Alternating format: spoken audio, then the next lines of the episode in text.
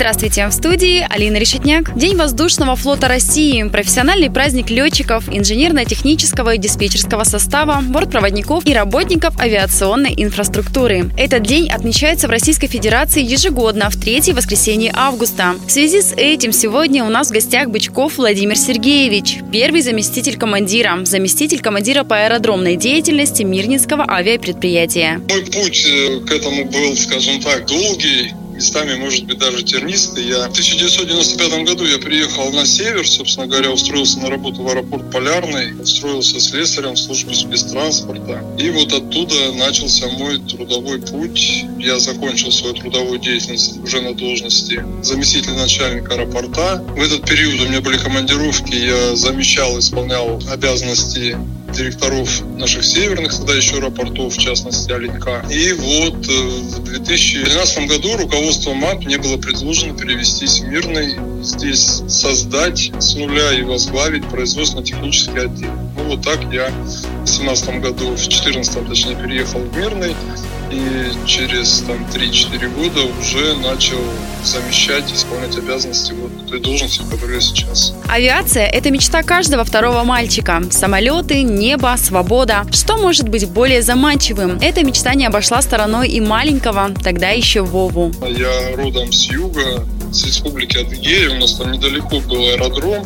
И вообще в те времена, понятно, что это юг России, основное направление на юге России это сельскохозяйственная деятельность. И вот э, в те времена еще, советские, далекие, я помню, очень там в Майкопе, в Адыгее очень развита была э, сельхозавиация. И вот эти все поля, эти культуры, которые производились, взращивались на юге России, они обрабатывались в основном авиационным способом, там вот эти кукурузники, ангва, я помню, как мы пацанами еще бегали по полям, скажем так, наблюдали за этим, да, и я шел к этому, наверное, с того времени уже осознанно. Помочь воплотиться мечте в реальность нашему герою помог Север. Жизнь распорядилась так, что Владимир Бычков все-таки пришел к цели. Это был 90-90 какой там год, я сейчас так вот не могу сказать, да. Тяжелые времена были в России, и просто я поехал жить и работать на Север, и так получилось, что мне было предложено как раз таки устроиться на работу в аэропорту Поляр. И, как говорится, карты вот так сошлись. Потом я получал заочное образование, одно юридическое, а второе образование я уже получил в Санкт-Петербургском университете гражданской авиации непосредственно по своей специализации. И все было не зря. Судьба сложилась так, что теперь близкие Владимира Сергеевича даже иногда ревнуют его к работе. Вы, вы знаете, я безумно люблю свою работу и зачастую там близкий круг моего общения, да, они ревнуют, скажем так, меня к моей работе. Находясь в отпуске, я очень быстро начинаю прям испытывать потребность в работе и скучать по ней. Да, я люблю ее. Знаете, все работы хороши и важны, да, как нас еще учили в советское время и так далее. Просто есть работы, которые не, ну, которые, скажем так, понимаете, результат которой работы наглядно вы не видите. Да, она важна, нужна, но ее зачастую не видно. А вот аэропорт это как раз то место, где ты приходишь, работаешь, видишь плоды своей работы, и ты понимаешь, что все вот это, все, что вокруг происходит на земле и в воздушном пространстве, прилегающем к аэродрому, да, все это крутится, вертится, летают, прилетают счастливые пассажиры, улетают и так далее, что ты являешься частью этого механизма большого, что в чем-то там где-то благодаря твоим трудам и усилиям все это крутится, вот так вертится, конечно, это приносит, ну, знаете, вот, непередаваемые ощущения. Главное достижение Владимира Бычкова – это появление на свет его детей, продолжение его истории. Ну, мне кажется, что ты понимаешь ценность этого события именно с годами. Ты, наверное, становишься зрелым, как мужчина,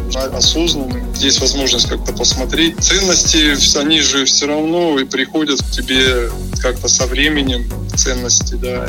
Такой багаж накапливаемый должен быть опыт, чтобы ты имел возможность оценить. Поэтому, ну, на первое место я бы поставил, конечно, это рождение детей. Скажите, пожалуйста, считаете ли вы себя человеком счастливым и в чем для вас заключается ваше счастье? Да, я считаю себя счастливым человеком. И знаете, тоже, ну, понятно, что я еще рос и воспитывался и в советской системе, да, и нам говорили, что, по-моему, даже такие лозунги были, что э, человек он там, как это звучало, по-моему, он кузнец своего счастья, да, и так далее. Поэтому человек либо хочет быть счастливым, и он это все сделает для того, чтобы именно быть таким, либо нет, там какой-то пессимизм. Поэтому ну, я, да, я считаю себя абсолютно счастливым человеком. Потому что у меня есть возможность, у меня есть любимая работа, есть возможность просыпаться утром, идти на эту работу. У меня есть дети, они растут, получают образование, становятся, становятся уже, проходят этапы становления как личности и как членов нашего общества. И причем, ну, я, на мой взгляд, у них это хорошо